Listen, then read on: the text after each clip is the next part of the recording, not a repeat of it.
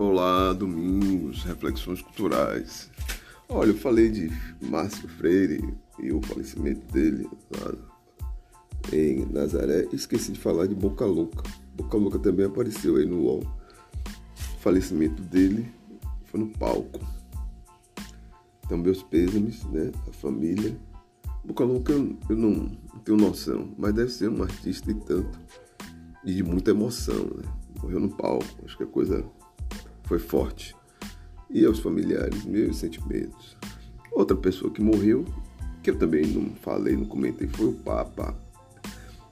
É, a, a Igreja Católica estava convivendo com dois papas, o Francisco e o outro, o alemão, Ratzinger. É, Ratzinger absteve da condição de papa e chamou o concílio para fazer, um, fazer uma outra votação e ver o argentino. Né? Esse argentino dá sorte para a Argentina, deixa quieto.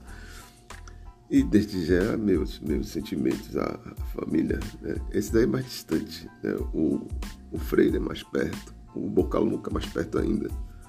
É, tá no palco. Subo nesse palco, minha alma cheira talco como um bumbum de neném. Por aí vai. Aí vai, vai, desde já, não falei, tô falando agora. Mas o que eu queria falar nesse podcast é a mazela deixada lá no Palácio Alvorada, residência oficial do presidente, que é agora Lula, mas a primeira-dama abriu as portas do palácio e mostrou como ficou depreciado, deteriorado o palácio, todos os ambientes. E está falando em fazer lá uma.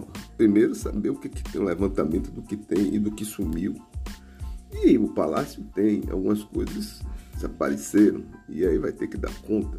Eu não sei, essa turma é muito louca. Não vou dizer outra palavra, é muito louca.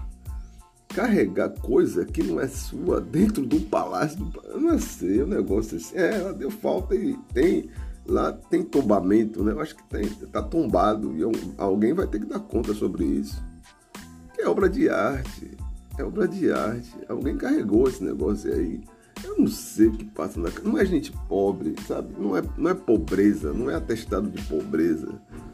É absurdo, um negócio assim. E fora o que a, a repórter da, da Globo News falou, que ele botava o pé na mesa. Imagina, o eleitor, o eleitor é abestalhado mesmo, bota no cara dele. O cara botava o pé na mesa, tava. Era uma espulhambação, rapaz, daquelas. E ficava lá, coisa suja, não limpou. Eu acho que é, eu tenho a impressão que também vai mostrar o quanto ele era porco. E tratava muito certamente mal a turma da limpeza. Tem gente preguiçosa aí, né, que não limpa nada, que deixa tudo sujo. Mas o funcionário vai lá e limpa. Mas deixou roupa, deixou não sei o quê, ao invés de catarem as tralhas lá.